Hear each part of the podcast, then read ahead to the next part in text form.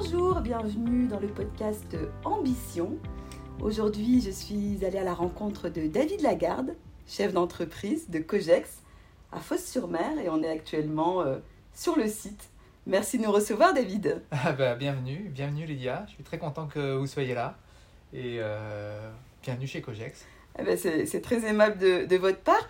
David, je vous ai rencontré lors d'un événement de l'IRCE, qui regroupe des chefs d'entreprise qui souhaitent reprendre une entreprise. Et puis, j'ai été touchée par votre histoire. Alors, c'est la raison pour laquelle je vous ai invité au podcast Ambition. Et je voulais connaître, en fait, votre parcours déjà avant cette reprise d'entreprise et pourquoi avoir fait le choix de reprendre une entreprise plutôt que de la créer. Alors, vaste question. Alors, j'ai repris le groupe Cogex parce que c'est un groupe de sociétés récemment, parce que ça s'est fait il y a 6 mois. Donc, c'était au mois d'avril de cette année. Donc, je suis un jeune repreneur, à défaut d'être un repreneur jeune. C'est en quelque sorte l'aboutissement d'un parcours qui a démarré à l'été 2019. À l'époque, j'étais salarié. C'est la première fois que je suis entrepreneur. D'accord, c'est une première. C'est un parcours qui est assez récent. Et donc, septembre 2019, sortie de l'été 2019, je travaillais en tant que directeur d'un pôle logistique au sein de la société Maisons du Monde, que vous devez connaître. Bien sûr. Qui est une société ici, pas très très loin. Donc, je fais le bilan avec mon patron de l'époque sur là où on en était, et puis surtout un peu mes aspirations et ce que je souhaitais faire dans le futur. Et quand on se voit, le résultat de cette entrevue est décevant pour moi. Enfin, en tout cas, je m'attendais à des choses différentes et à un avenir et à des projets que je souhaitais mener qui n'allaient pas se passer. Et de cette déception est sortie on va dire la prise de conscience que ce à quoi j'aspirais ne pouvait pas ou plus se réaliser en tant que salarié. Et d'ailleurs, mon boss de l'époque me l'a fait comprendre aussi, parce qu'il m'a dit grosso modo, tu vas être le patron de la boîte et le poste est déjà pris et il va falloir être très patient. Donc, j'ai compris ça, alors que ça faisait longtemps en fait que j'avais cette histoire-là en tête. J'y réfléchissais, j'avais eu des idées, mais j'étais jamais passé à l'action. Et ça a été prise de conscience donc automne 2019. Et une fois que j'ai pris cette j'ai intégré ça, j'ai décidé effectivement de partir, de me lancer dans cette aventure entrepreneuriale. On a mis en place ce qu'il fallait aussi dans le temps pour que les choses se passent bien. Et donc, avril 2020, je quitte l'entreprise en plein milieu du confinement. Tout à fait. Donc, à une époque un peu très très particulière et finalement qui m'a servi parce que j'ai vraiment eu le temps de poser un peu les valises et de réfléchir à ce que je voulais faire concrètement et à explorer en fait différentes idées. Paradoxalement, à cette époque-là aussi, les gens étaient très dispos pour discuter. Bien sûr. Malgré le contexte et malgré même la distanciation, j'ai trouvé beaucoup de disponibilité chez plein de gens que j'avais rencontrés pour réfléchir. Et je décide à la sortie de l'été 2020, quelque chose comme août ou septembre, de me focaliser sur la reprise d'entreprise, de me former, et c'est là où je rencontre l'IRCE, je me forme à l'IRCE avec Boris, et voilà, c'était parti. D'accord, et ce choix de reprise plutôt que de créer, pourquoi ? Parce que ça me paraît... j'avais quelques idées de création, j'ai creusé quelques projets que j'ai confrontés avec d'autres personnes, et le retour que j'en avais, soit ça accrochait pas, ou c'était beaucoup plus compliqué que ce que j'anticipais. Et quelque part, j'ai un peu pesé la balance entre, créer ex nihilo, partir de rien, ou effectivement focaliser sur la reprise, et donc partir de quelque chose d'existant pour le développer, le pérenniser, le transformer. Le gros avantage étant qu'il y a déjà des équipes, a priori, il y a déjà des clients, il y a déjà un chiffre d'affaires, il y a déjà une histoire, et ça devait mieux, ça correspondait plus à mon envie, en fait, à ce que j'imaginais, et donc... c'est comme ça que je me suis lancé. Justement, ce que vous imaginiez, est-ce qu'aujourd'hui, vous étiez cadre salarié, aujourd'hui vous êtes chef d'entreprise, patron? Qu'est-ce qui change pour vous aujourd'hui? Comment vous le vivez? Est-ce que vous aviez imaginé ça? Ouais, de ce point de vue-là, j'ai pas d'énormes surprises. D'accord. Dans le sens où je comprenais bien dans quoi je m'embarquais. Alors il faut dire que dans mon entourage proche, ma femme a entrepris il y a quelques années. Mes parents, à différentes époques de leur vie, ont été aussi entrepreneurs. Donc je pense que j'avais déjà un petit peu cette... J'avais goûté un peu par personne interposée, j'avais goûté à ça. C'est pas totalement inconnu. Ouais, non, c'était pas inconnu. Donc j'ai pas de surprise par rapport à l'immensité du challenge que ça représente et aussi la diversité de la vie du chef d'entreprise en termes d'activité ou des sujets sur lesquels il doit traiter. J'avais sous-estimé à quel point ça pouvait être en fait à la fois challenging. Enfin, tant qu'on n'est pas dedans, on ne se rend pas compte en fait. D'accord. C'est-à-dire à quel point il y a des difficultés ou des challenges et à quel point aussi les choses peuvent être très très volatiles, quasiment précaires. Dans le sens où un client peut vous lâcher, un marché, on est dans un contexte actuel, on va dire, qui est très particulier. Donc, je suis en train de vivre ça, quoi. On peut passer dans des... même si l'entreprise a un passé, une expérience des clients, quand on le regarde, semble être très solide, mais les choses peuvent changer très très vite. Un salarié, une personne clé peut partir. Donc, il y a un aspect... vraiment aventure en fait là-dedans. Des impondérables en fait. Des impondérables, des choses qui arrivent et auxquelles finalement on n'est pas forcément prêt. Mais il faut... On n'est jamais prêt je pense. Oui voilà, il faut les accepter et puis se dire sur quoi je peux agir. Bon alors la guerre en Ukraine je peux pas agir, le coût de l'énergie je peux pas agir. Voilà, il y a plein de choses sur lesquelles je ne peux pas agir. Par contre, je peux agir sur moi, je peux agir avec mes collaborateurs, je peux décider d'aller travailler sur telle et telle cible de client, je peux faire des choses. Mais il faut mettre son énergie là où je peux avoir un impact, et puis le reste, c'est comme ça, quoi. Donc, il faut l'accepter.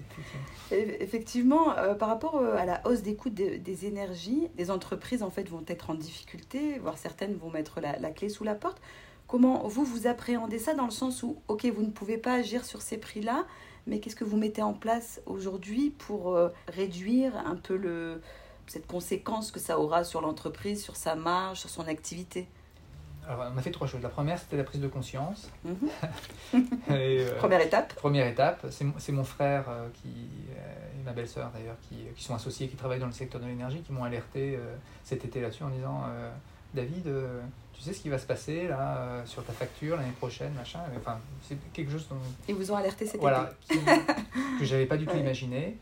Donc, prise de conscience, je me suis renseigné auprès de nos fournisseurs et ils ont commencé à me donner des éléments en disant, potentiellement, votre facture elle pourra tripler, quadrupler, Donc déjà prise de conscience. Deuxièmement, effectivement, on s'est dit, on s'est fait un peu aider aussi par des experts.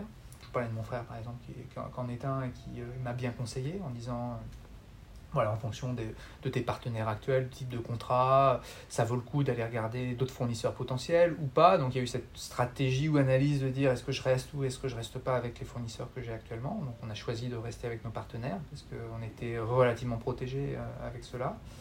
Et après, on s'est dit, chez nous, qu'est-ce qu'on peut faire pour optimiser notre consommation, pour l'ajuster et on a commencé à... j'en ai parlé aux équipes, je leur ai demandé de réfléchir, je leur ai demandé de proposer des idées. Donc il y a un aspect engagement des collaborateurs et on s'est aussi doté d'une analyse de données. Là aussi avec l'aide de mon frère, il m'a permis en fait de collecter les données par exemple de consommation de manière très très fine. Qui nous permet d'analyser, de comprendre combien on consomme la nuit, le week-end, l'hiver, l'été, à quel moment, et de relier ça à notre mode de fonctionnement en fait, au quotidien dans l'entreprise. Et on s'est rendu compte de plein de choses sur lesquelles on pouvait agir, très bien, sans pour autant handicaper le fonctionnement de l'entreprise. Donc on optimise en fait le mode de fonctionnement de l'entreprise en rentrant dans le détail de notre consommation. Alors, je pense que même si ce n'est pas du tout la même configuration, pour un particulier qui réfléchit aussi à son mode de consommation, là, avec vos collaborateurs, vous réfléchissez à comment vous allez consommer autrement. Ouais. C'est-à-dire que collectivement, vous réfléchissez, vous regardez ce qui se passe. Vous parliez d'expertise de votre frère. Quelle est son expertise ? Il a créé une société il y a une dizaine d'années dont la vocation est d'optimiser la consommation d'énergie. Bon, là, on va le solliciter. Au travers de tout un tas de techniques. Donc, c'était l'homme de la situation. Oui, là, actuellement, c'est l'homme de la situation.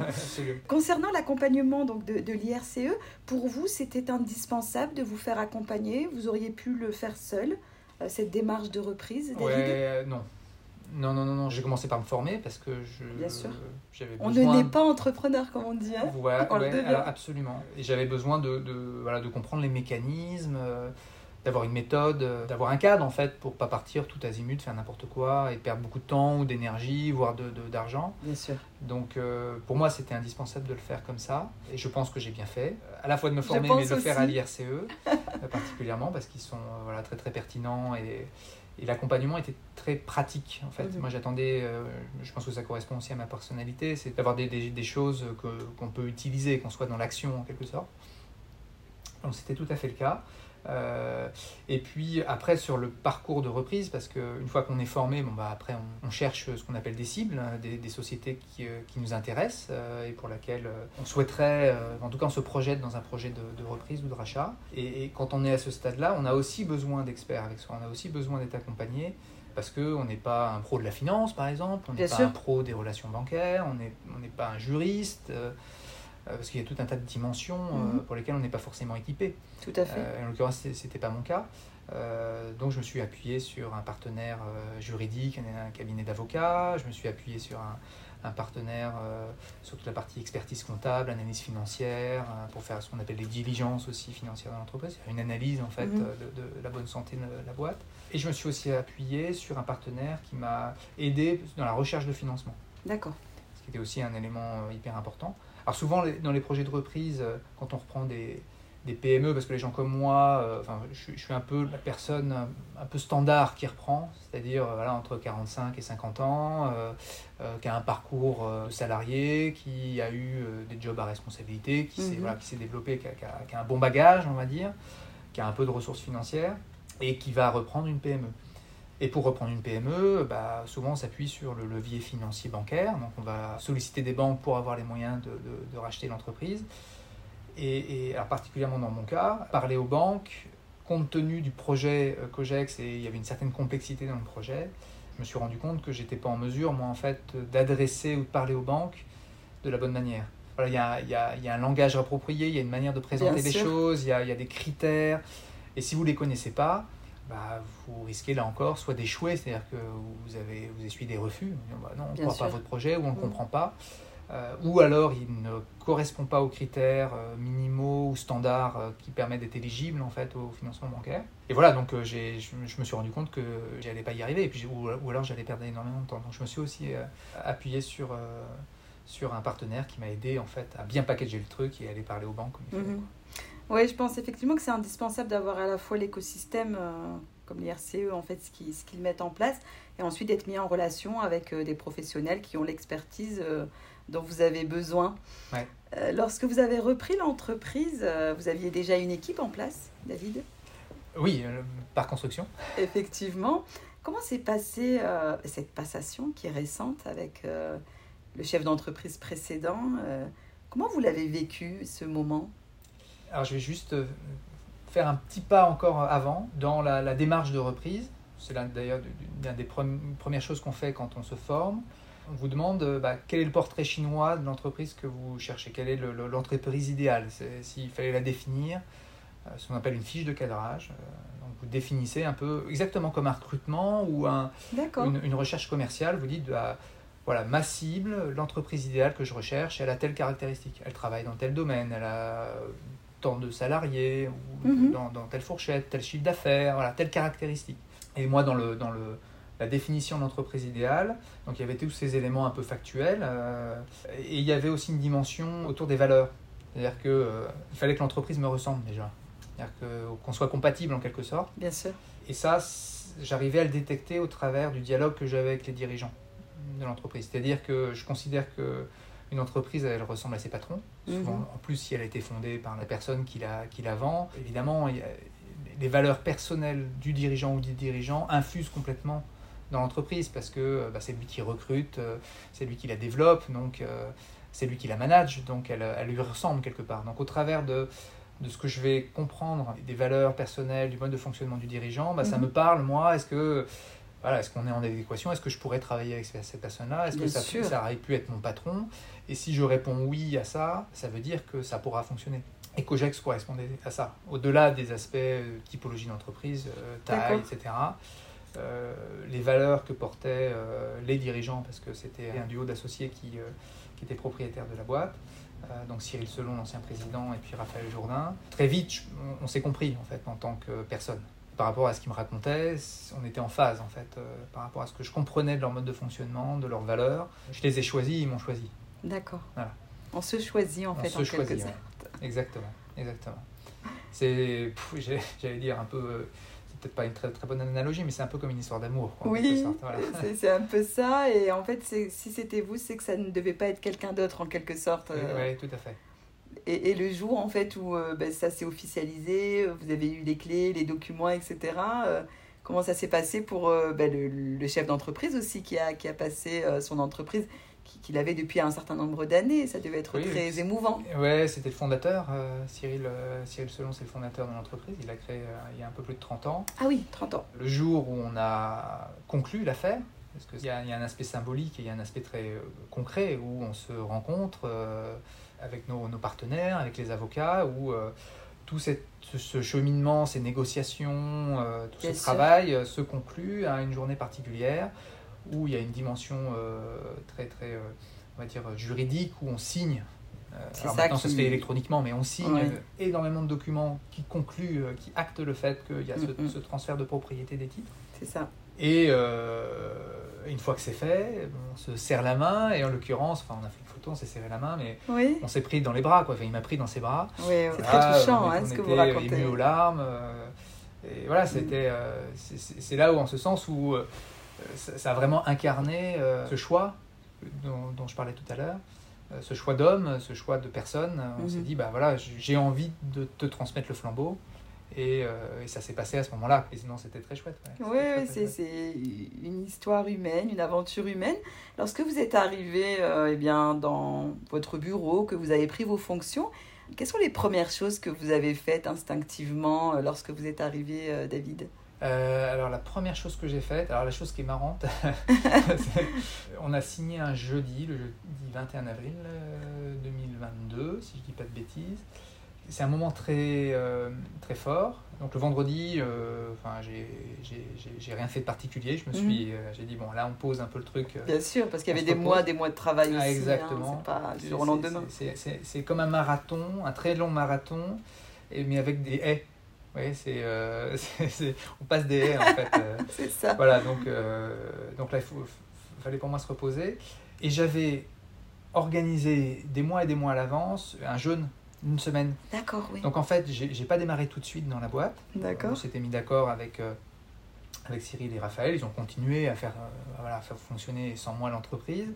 Et ça leur posait pas de soucis. Et moi, je suis allé m'isoler avec un groupe d'amis où j'ai fait une retraite. Super. Une semaine. Alors c'était pas prémédité dans le cadre du parcours, mais ça s'est présenté comme ça. Donc j'ai commencé en fait mon parcours en m'en allant, en prenant des vacances. Oui, je comprends bien. Voilà, donc c'était assez drôle. Pour mieux revenir, effectivement. Et les idées au clair. Et donc j'ai vraiment démarré opérationnellement début mai. Mm-hmm. Et j'ai commencé par passer une semaine dans l'entreprise qui est en région parisienne, parce que donc là, ici, on est à Fosses-sur-Mer, mais qui est le siège de l'entreprise et le lieu où il y a une activité qui s'appelle Cogex Sud. Mais on a une autre société d'exploitation qui est basée en région parisienne. Et donc, je suis allé passer une semaine là-bas, accompagné par Cyril et Raphaël, à la fois pour me présenter. Et vous m'avez demandé avec quoi je démarre, en fait. Donc, il fallait que les gens me rencontrent et qu'on fasse cette passation officielle avec Cyril et Raphaël. Mais j'ai aussi commencé par 5 jours de terrain, c'est-à-dire que j'ai passé du temps avec les hommes et les femmes de l'entreprise dans l'atelier à comprendre ce qu'ils faisaient tous les jours en fait. Mm-hmm. Oui, je pense. Donc je commence par ça en fait. C'est essentiel de comprendre ce qu'ils font. Je l'ai fait là-bas, je l'ai fait ici. Donc, j'ai fait du terrain avec le casque que vous avez vu tout à l'heure, parce qu'on est allé faire un tour avec les chaussures, avec les équipements. Une visite intéressante de site pour... j'ai fait leur job avec eux, quoi. Donc j'étais avec eux, ça m'a permis de les rencontrer et de comprendre en fait ce qui fait le pain et le beurre de la boîte au quotidien, quoi. Mm-hmm. Alors justement, par rapport à vos collaborateurs, que ce soit sur les activités support ou les activités qui sont sur cette plateforme, comment vous gérez en fait la fidélisation de vos salariés à une époque où la grande démission je mets entre guillemets, puisque c'est vraiment ce qui s'est dévoilé, notamment dans les médias. C'est très compliqué pour une entreprise aujourd'hui de recruter, notamment parce que les personnes recherchent du sens, veulent des fois entreprendre, essayer des choses. Donc, pour recruter déjà et pour fidéliser, comment vous faites ? C'est un vrai challenge. Ouais. C'est un challenge. Alors, dans le contexte actuel, ma priorité, c'est déjà effectivement, d'assurer cette transition et donc de pérenniser et donc de fidéliser.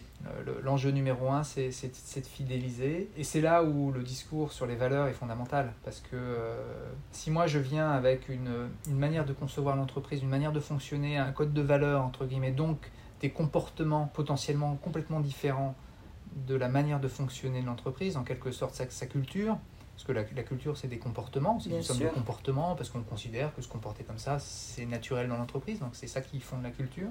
On se comprend de ce point de vue-là. Déjà, il n'y a pas de mismatch. Ça veut dire qu'on peut assurer une continuité, ce qui veut dire que les gens qui sont là, et beaucoup sont là depuis très longtemps, ont été embauchés par le fondateur. Bien sûr. Ça veut dire que s'ils sont là depuis tant de temps, ça veut dire qu'ils y trouvent leur compte, ça veut dire qu'ils sont bien traités, ça veut dire que ça fonctionne bien. Donc pour moi, c'était essentiel de s'inscrire dans cette continuité-là. Mmh. Et ça pouvait fonctionner parce que je savais qu'on était compatibles. Donc je savais que je pouvais assurer cette continuité, continuer à fonctionner avec les collaborateurs, à les manager dans le même état d'esprit que mes prédécesseurs parce qu'on partageait ce même mode de fonctionnement. D'accord. Donc voilà, la fidélisation, c'est... Donc la clé, c'était on continue. L'équipe est la même. Oui, tout à fait. Et ça a été le message que je leur ai délivré tout de suite en disant...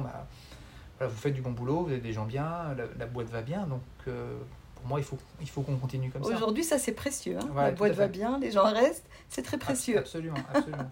Et je leur ai dit, moi, je suis plutôt en posture, je suis là pour apprendre. Enfin, bien sûr. Et je leur ai dit tout de suite, parce que c'était ma conviction et que je n'avais pas identifié de sujet à traiter dans l'urgence ou de dysfonctionnement, vous voyez, parce que ça correspondait aussi à une réalité, c'est-à-dire que je n'avais pas identifié... au travers de tout le travail que j'avais fait au préalable, de situations à corriger ou de situations particulières ou même d'individus sur lesquels, en disant « tiens, là, il y a un problème avec cette personne, il va falloir s'en occuper ». Donc, ce n'était pas du tout le cas. Donc, je pouvais aisément, on va dire, m'inscrire dans cette continuité et porter ce message. Et voilà, donc ça s'est fait de manière naturelle en disant « moi, je continue, je vais apprendre à fonctionner avec vous parce que c'est à moi de m'adapter à l'entreprise et pas l'inverse. Et puis après, petit à petit, on va apprendre à se connaître. » Et on va apprendre à fonctionner ensemble. Et puis, je vais mettre ma touche, ma patte, même plutôt un peu comme l'impressionniste, avec des petites touches. Et puis, au fur et à mesure, ça fait un tableau plutôt que quelqu'un qui va dire on va changer ci, on va changer ça, etc. Donc, ça s'est fait comme ça. Tout révolutionné, quoi. Voilà, de manière progressive. Parce que ça correspondait aussi à la situation. Et après, j'ai mis en place mes outils de base de management, qui sont des choses que j'ai apprises et auxquelles je crois.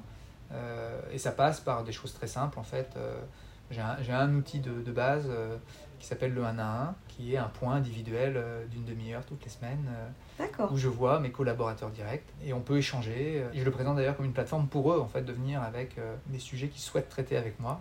Et ça nous permet en fait, d'investir dans la relation, de mieux se connaître et de bâtir la confiance parce que c'est le socle sur lequel on doit s'appuyer pour...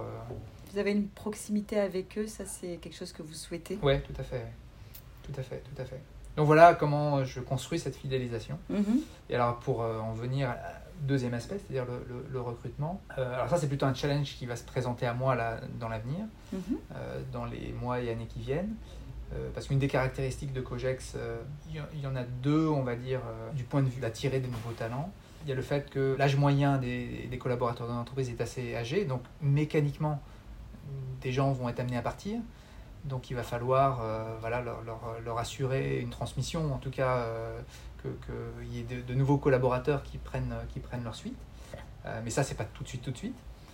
Et il y a aussi le fait qu'on travaille dans une industrie qui n'est pas la plus sexy du monde. Hein. On travaille dans l'univers de l'industrie chimique, de l'industrie tout court, qui n'est pas le secteur ou les secteurs professionnels qui attirent le plus les jeunes. Donc se pose la question, effectivement, de dire comment je continue à bien traiter les gens, comment ça c'est visible de l'extérieur, mais aussi comment je peux parler à des jeunes demain, et à des jeunes qui ont du talent, enfin jeunes, en tout cas plus jeunes que les gens qui sont dans l'entreprise aujourd'hui. C'est pas forcément des gens qui ont 20 ans, mais ça peut être des gens qui ont 25, 30, 35, 40, la nouvelle génération, qui feront la nouvelle génération de Cogex, et qui effectivement ils trouvent du sens dans leur métier, et et une sorte d'épanouissement professionnel au travers de la manière dont les managers de l'entreprise vont les accompagner en quelque sorte dans leur métier. Pour moi, c'est la clé, elle est là. Le sens, les missions, que c'est du sens aussi pour les nouveaux arrivants et les futurs talents, et aussi qu'on les traite bien. C'est important, effectivement. Qu'on les traite bien. Qu'ils se sentent considérés, voilà. Qu'ils ne pensent pas qu'ils sont juste un outil de production. Exactement. C'est vraiment important. Et ça passe par tout un tas de choses, y compris les aspects salariaux, le salaire, voilà, les différents avantages, mais c'est quelque part pas l'élément principal. C'est un élément nécessaire, mais c'est pas le principal. Parce que quelqu'un qui se sent pas bien et qu'on achète parce qu'on lui donnait un peu plus d'argent, c'est comme si on met du papier dans la cheminée, quoi. Ça va brûler vite, ça va réchauffer tout d'un coup, mais ça va vite s'éteindre. Oui, je suis complètement d'accord. Il faut être plus dans le fond, dans le moyen terme. Ça construise, quoi. Ça construit, ça infuse. Et ça perdure dans le temps, en fait. Ouais, c'est pérenne. Ouais, exactement. Alors justement, pour pouvoir communiquer sur votre entreprise, votre vision, est-ce qu'aujourd'hui vous êtes mobilisé par exemple sur des événements professionnels, des salons, un forum? Est-ce que vous êtes dans un réseau d'entreprises qui vous permet justement d'en parler? Est-ce que vous avez une stratégie de communication en interne? Voilà, comment ça se passe aujourd'hui pour faire parler de Cogex et encourager les nouvelles générations à venir chez vous? Alors, stratégie est un grand mot. Oui, non, c'est un grand mot, c'est vrai. C'est un grand... Non, mais alors pourquoi je dis ça? C'est parce que j'en suis pas tout à fait là encore. Parce que, bon, je disais, c'est très récent. Et du fait de l'histoire de Cogex, Cogex a finalement assez peu visible. Donc, si vous cherchez, enfin, on a un site web, mais on n'est pas présent sur les réseaux sociaux, ou un réseau social professionnel comme LinkedIn, on est assez peu visible. On part pas de quelque chose qui est déjà existant. Là. Il y a des choses à développer. Et donc ça va se construire effectivement là, dans les mois qui viennent, ou en tout cas en 2023, ça va être le moment où on va poser tout ça. Bien sûr. C'est-à-dire qu'on va définir un peu le contenu, qui on est, où est-ce qu'on veut aller et pourquoi, pour après effectivement le rendre un peu plus visible. Un peu plus visible au travers de notre site web, le rendre un peu plus visible au travers d'un réseau social comme LinkedIn, parce que je pense que c'est le réseau adéquat, et au travers aussi de réseaux professionnels comme l'IRCE. Je vais parler aussi du réseau Entreprendre, dans lequel je suis lauréat. Je suis accompagné par le réseau Entreprendre et je serai membre demain du réseau Entreprendre en tant que contributeur. Mais après, des fédérations professionnelles aussi. Bien sûr. On fait partie de France Chimie. Voilà, donc il y a d'autres réseaux, structures locales ou professionnelles qui seront aussi des relais de la présence de l'entreprise et de la communication de l'entreprise pour effectivement être un peu plus explicite sur qui on est et qu'est-ce qu'on peut apporter et des besoins effectivement de nouveaux talents dont on aura indubitablement besoin. D'accord. Si c'était à refaire, vous y allez? Oui. D'accord. Donc vous êtes convaincu? Entrepreneur, c'était pour vous? Souvent, on me pose la question alors comment ça se passe? Bien sûr. Et est-ce qu'il y a des surprises, des bonnes, des mauvaises? Et donc après 6 mois, moi je dis souvent que je suis très content, très heureux en fait de venir travailler chez Cogex tous les jours, parce que je sais que je vais rencontrer et travailler avec les hommes et les femmes de l'entreprise et des gens que j'apprécie, des gens qui sont les héros du quotidien de la boîte. Et c'est très sincère, hein, c'est vraiment ceux qui font fonctionner l'entreprise, c'est eux qui construisent l'entreprise et qui font qu'elle fonctionne tous les jours. Et c'est des gens bien, c'est des gens avec qui j'ai plaisir à travailler, à côtoyer. Et c'est ça mon moteur en quelque sorte. Et donc voilà, donc ça je me suis pas trompé. Et je me suis pas trompé d'autant plus que la mauvaise surprise entre guillemets, c'est plutôt le contexte qui s'est... complètement retourné et qui fait que j'ai pris la direction d'un beau bateau qui s'appelle Cogex, où il y a un bel équipage. Je suis content de retrouver cet équipage. Avant, il y avait une bonne brise, tout allait bien, la boîte était sur de bons rails, mais là le gros temps s'est levé et on est plutôt dans un contexte de grosse mer ou de tempête. Et ça effectivement, ça je l'avais pas anticipé, mais pas grand monde l'avait anticipé. Ça remet en question et donc ça remet l'activité. Du coup, c'est challenging là, pour le coup. Il y a une situation qui est qu'est-ce qu'on fait et comment on s'adapte, en fait, qui est beaucoup plus difficile que de ce que j'avais prévu. Néanmoins, ça ne remet pas en cause le choix que j'ai fait et le plaisir que j'ai à venir travailler ici du fait des hommes et des femmes de l'entreprise, mais aussi de la nature même de ce que je fais au quotidien, parce que c'est passionnant. Et je dirais même, paradoxalement, même enfin, dans un contexte difficile et de crise, c'est encore plus... quelque part, il y a un côté encore plus stimulant, quoi. Parce qu'il y a du challenge, en fait, à relever. Ouais, ouais. Et si on n'est pas passionné, je pense qu'on peut vite aussi lâcher ou quitter le bateau. Vous parliez de ça parce que vous avez fait... Voilà, cette comparaison avec le bateau. Vous avez un bateau, vous... Pas du tout. Non, non. Je pensais que vous faisiez ce parallèle-là parce que vous aviez une activité nautique ou autre. Non, en l'occurrence, non, je ne suis pas du tout dans cette activité-là. Donc, d'accord. En tant que loisir, non, pas du tout, en l'occurrence, mais je trouvais que l'image était assez adaptée à ce qui se passe, surtout aussi au contexte d'une PME, parce qu'encore, une boîte plus établie ou un grand groupe, voilà, la taille du bateau va grandir. Donc nous, on est vraiment la PME, donc le petit voilier, voilà, dans la grosse mer. Mais le voilier s'en sort. Hein. Oui, bien sûr, effectivement. Il va arriver à bon port. Et quelle relation vous entretenez avec le territoire ? On est ici sur Fosses-sur-Mer, on est côté de Marseille, des villes comme Aix-en-Provence et autres. Vous avez des relations avec les collectivités, peut-être avec des élus. Est-ce que vous les rencontrez ? Est-ce que parfois vous les interpellez sur des sujets... que ce soit des sujets d'accessibilité, que ce soit des sujets concernant vos salariés et autres, vous en avez des relations ? Oui, alors absolument. J'ai rencontré le maire de Fosses-sur-Mer il y a quelques semaines, même quelques mois maintenant. Alors je l'ai rencontré à deux occasions d'ailleurs.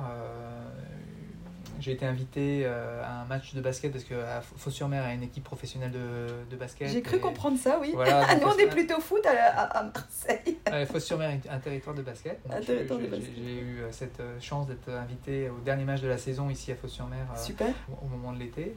Et on s'est croisé avec le maire à ce moment-là. Puis on a échangé aussi avec l'équipe dirigeante du club de Fosses. Et donc à ce moment-là, on s'est dit, bon, il faudrait qu'on se rencontre.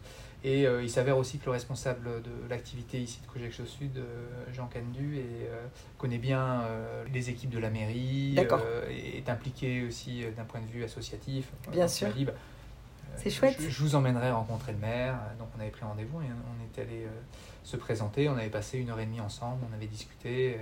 Et effectivement, il m'avait fait part à la fois des sujets qui m'importaient, et lui importaient à lui, point de vue de la mairie, de la commune, et puis moi, de mon point de vue, des sujets importants en tant que chef d'entreprise et voilà, une entreprise implantée sur le territoire. Et malheureusement, cet homme est mort récemment. Monsieur le maire de Fosses ? Oui, tout à fait. D'accord. Oui. Il est mort il y a un gros mois, je pense. Oui, c'est pour ça qu'il y avait des nouvelles élections. Oui, tout à fait. Donc voilà, malheureusement, ce contact personnel qui était de très bonne qualité va devoir se refaire avec le nouveau maire. Mais voilà, donc on s'est rencontrés. Maintenant, j'ai pas de relation très très fréquente avec la mairie de Fosses, même si il me semble important effectivement d'avoir un ancrage local et d'avoir un dialogue en fait avec les gens qui nous entourent. Alors on parlait un peu de sport, j'ai été effectivement sollicité, où on a quelques échanges avec l'équipe de Fosses-sur-Mer qui souhaiterait à ce que voilà, les entreprises d'une manière générale du bassin soient partie prenante du club. Bien sûr, oui. Pour l'instant j'ai pas pris de décision autour de ça, mais effectivement pour moi c'est important à mon niveau, de vous impliquer, d'avoir une implication.